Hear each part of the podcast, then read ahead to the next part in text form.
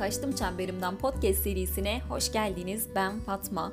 Burada başkalarının çizdiği rotadan gitmek yerine kendi yolunun yokuşunda yorulmayı seçen insanlardan, ilham veren kitaplardan, filmlerden, belgesellerden ve daha pek çok şeyden bahsediyorum. Eğer siz de ilhamınızı arıyor ve çemberinizden dışarı taşmak istiyorsanız bu öğrenme yolculuğunda bana eşlik edebilirsiniz. Herkese yeniden merhaba. Ben uzun zamandır blog sayfama bir şeyler yazmadığımı fark ettim ve hemen bir şeyler karalamaya başladım bu sabah. Ve o kadar özlemişim ki orada olmayı. Şunu fark ettim. Blogda çeşitli deneyimlerimi, duygu durumlarımı paylaşıp aslında bir nevi modern yaşam günlüğü tutuyorum. İlginç olan şey ise şu. Gün içerisinde normalde Instagram'da da anlık durum paylaşımları yapıyorum ama nedense blogda paylaştığım şeyler benim için çok daha kıymetli.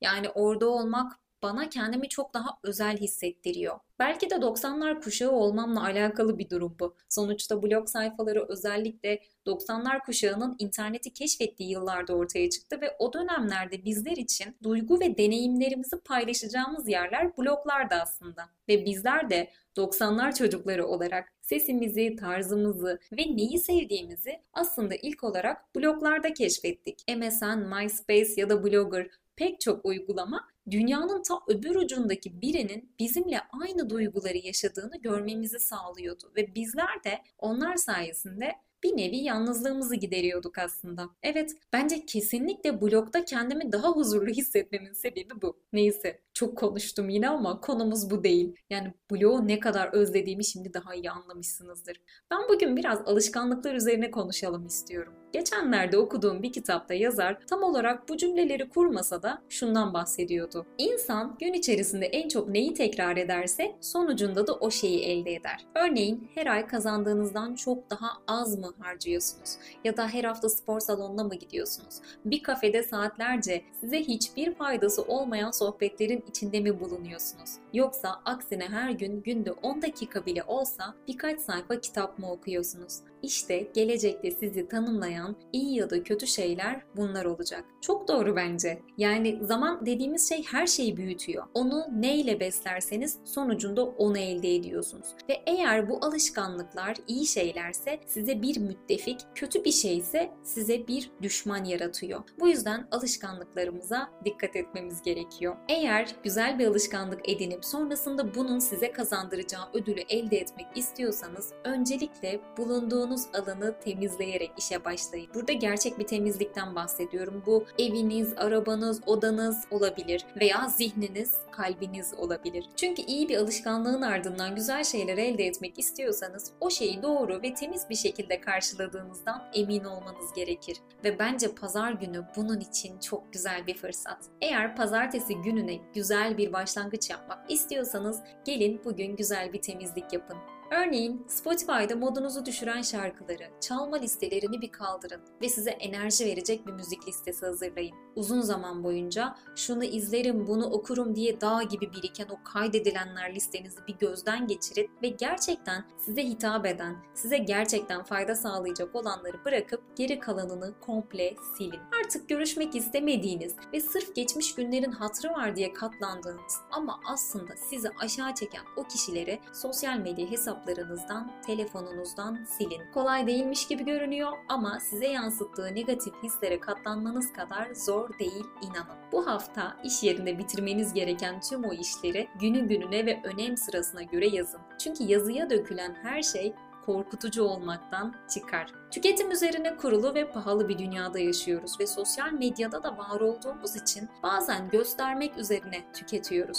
Kabullenmesek bile bu böyle arkadaşlar. O yüzden evinizde kendi ellerinizle pişireceğiniz güzel bir yemek listesi yapın ve dışarıda yemek yemek ya da dışarıda kahve içmek sizin için yalnızca özel günlerde yaptığınız bir aktivite olsun. Bu sayede hem paranız cebinizde kalacak hem de yalnızca özel zamanlarda içtiğiniz o kahve ya da yediğiniz o yemek çok daha lezzetli olacaktır. Dolabımıza iyi kötü bir şeyler alıp yemeğimizi kendimiz pişirmezsek hep dışarıdan tüketen bir insan oluyoruz. Sonra bu tüketim sadece yemekle sınırlı kalmıyor. Başta kendimiz olmak üzere başkalarının duygularını, iyi niyetini ve vaktini de tüketiyoruz bir yerden sonra. İnanın evinizi, odanızı bir güzel havalandırın ve tüm dağınıklığı toplayın bugün. Çünkü bir insan evini topladığında aslında etrafındaki kaosu ortadan kaldırmış olur ve dağınıklıktan da kurtulmuş olur haliyle.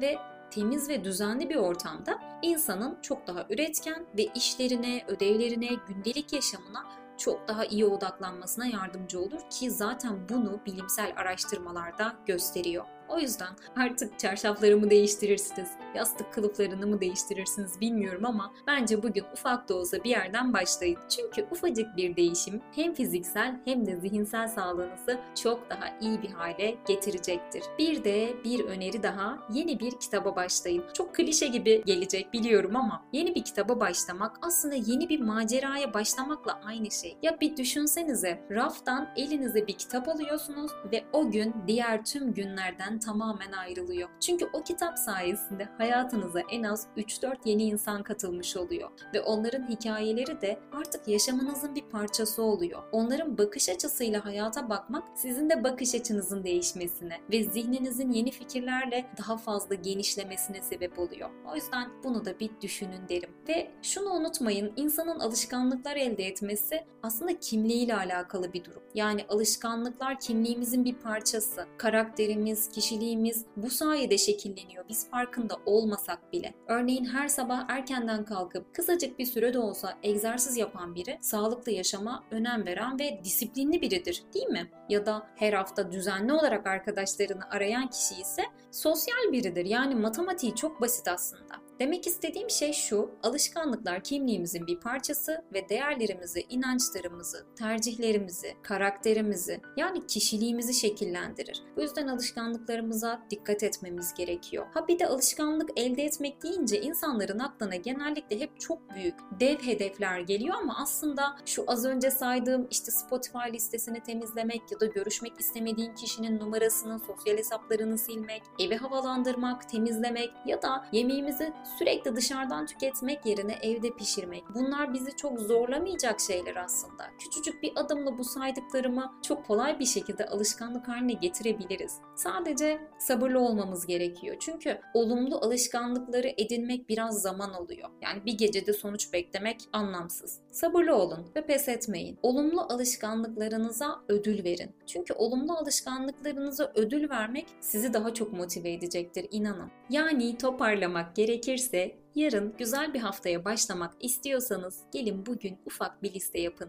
Ortalığı toplayın, yaşam alanınızı temizleyin, kendi ellerinizle bir şeyler pişirin, kendiniz de sosyalleşin. Kitaplardan, filmlerden yeni arkadaşlar edinin. Ufkunuz kimsenin göremediği öte denizlere ve yaşamlara ulaşsın. Temiz bir yaşam alanında ellerinizle pişirdiğiniz yemeğin o muhteşem kokusu kulağınızda size kendinizi çok iyi hissettirecek bir şarkı ve berrak bir zihinle öğrenerek geçirdiğiniz günün keyfi sizi sarıp sarmalasın. Harika bir hafta, harika bir başlangıç ve harika bir ömür diliyorum. Kendinize iyi bakın, hoşçakalın, bay bay.